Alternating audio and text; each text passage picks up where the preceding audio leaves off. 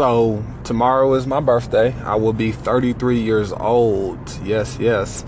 And I am definitely excited about it. You know, it comes with uh, excitement, a little bit of, hey, um, realization that uh, the years keep on creeping up on me. I'll be close to 40 soon, but I'm excited about what what, uh, what life has to offer, and I'm hopeful for the future.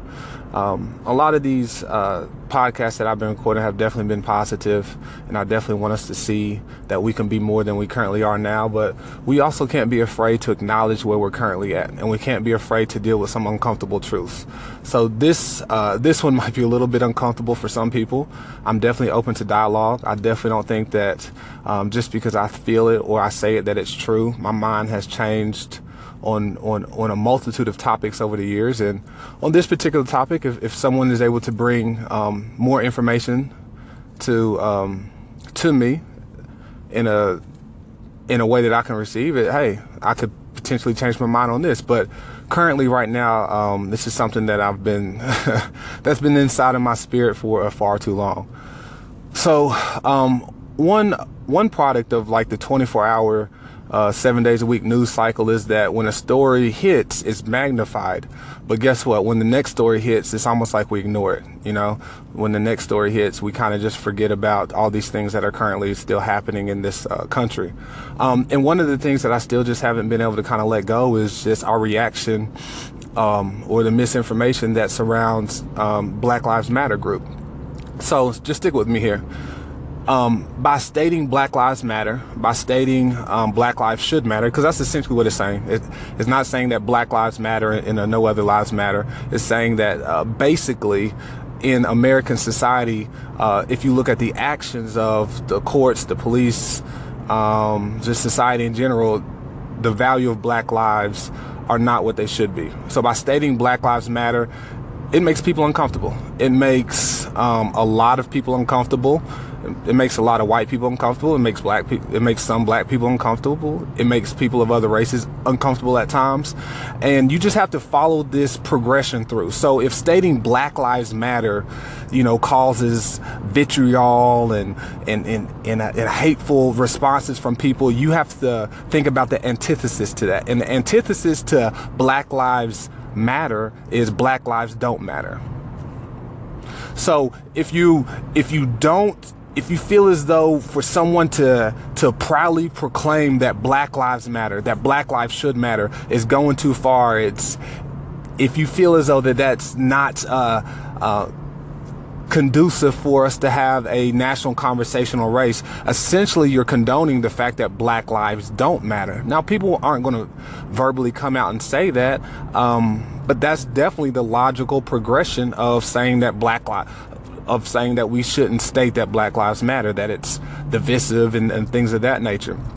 And really, what was, and really, it's even crazier if you kind of peel back the layers because um, with the advent of, of, of, of, cell phone cameras and body cams, there's no question that uh, people of color, that black and brown bodies and actually poor white people are killed at a disproportionately higher number than other Americans. Like there's no question that black and brown bodies are are brutalized at a higher rate than our white counterparts. Um, with all things being equal, you know, you can get pulled over and be legally complying with the law of the land. Uh, you look at Philando Castile, who had a handgun carry permit informed the officer that he still lost his life and then that officer wasn't charged with a crime you know? So if you really think about it um, by by action, we are telling people that, you know what, you, you need to follow the law. But if you follow the law and if you still are killed, you don't have the right to state that Black Lives Matter. You don't have the right to protest in the street of an unlawful execution. You don't have the right to disrupt my daily life, even when you were killed by following the law. That's that's what people are saying. So it's essentially, you know, and in America for people of color, our citizenship has always been conditional. Um, you are a citizen of this country. You are able to go to work, have you know, marry, grow, you know, have businesses, things of that nature.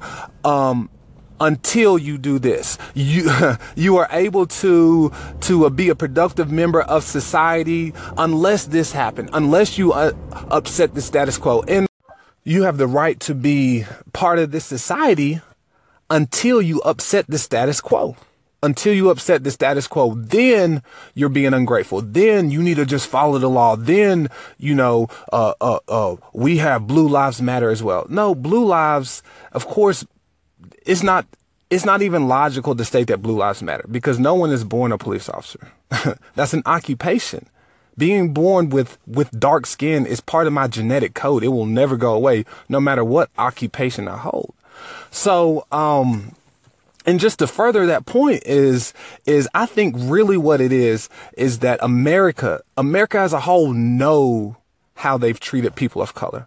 Like there's this, and I forgot her name, but this is white lady. She's an older white lady, and she does diversity training mainly uh, for businesses and schools and things of that nature. And she has this wonderful exercise, and she uh, she talks to predominantly white people, although there are definitely people of color in her audiences at times. And she said, "Okay, um, I have this uh, brand new pill. If you take this pill, I'll give you a hundred thousand dollars. But the next morning when you wake up, uh, you'll be black for the rest of your life. How many people would take that pill?" And literally, no no white person raised their hand. She's like, "Okay, okay." Okay. Uh, what about for a quarter of a million? $250,000. You take this pill, you wake up the next morning, you'll be black for the rest of your life. How many people would take this? Nobody raises their hand. And then she gets up to a million dollars and no one raises their hand.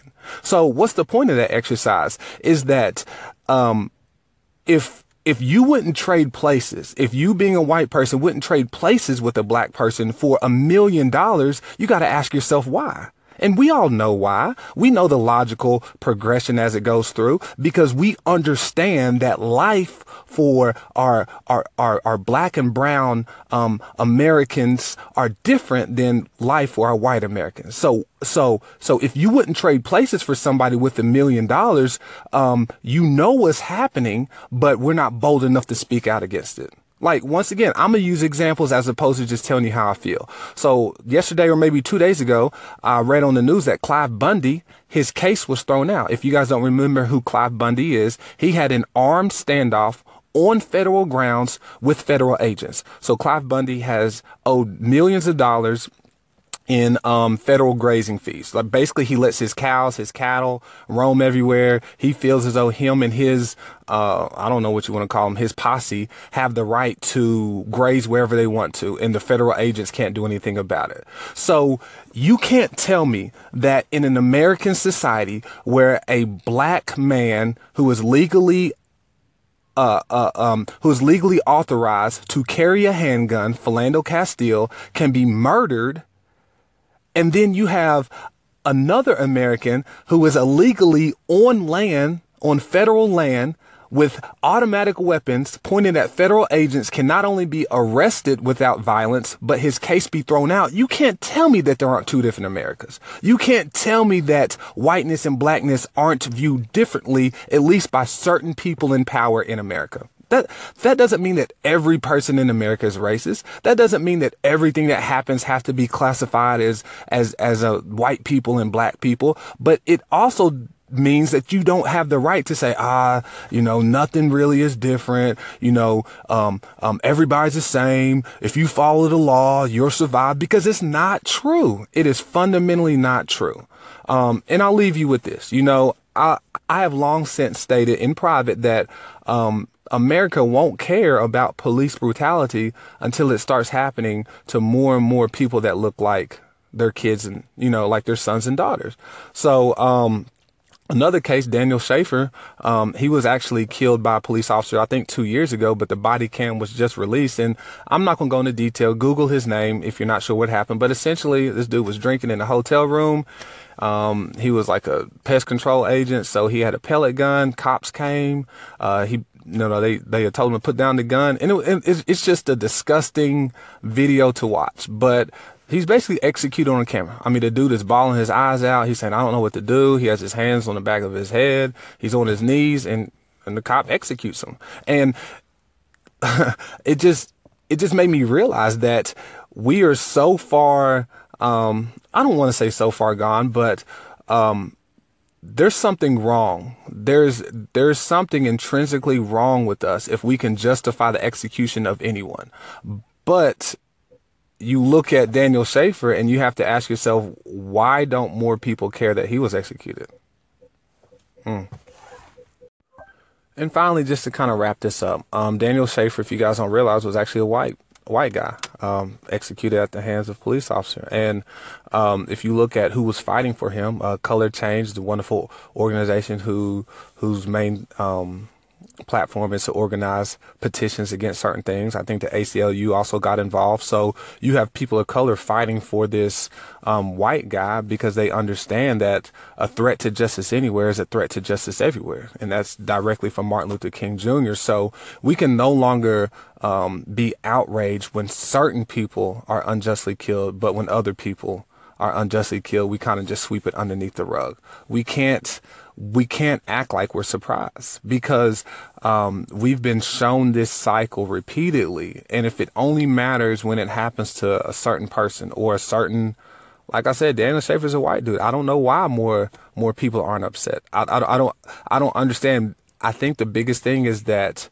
Um, you know, for a lot of Americans, they they can never see themselves being killed at the at the hands of of a police officer. They can never see themselves, you know, truly being in a situation um, in which they're not doing anything wrong, but they could possibly lose their life. Like they don't see that. So where do we go from here? I don't know.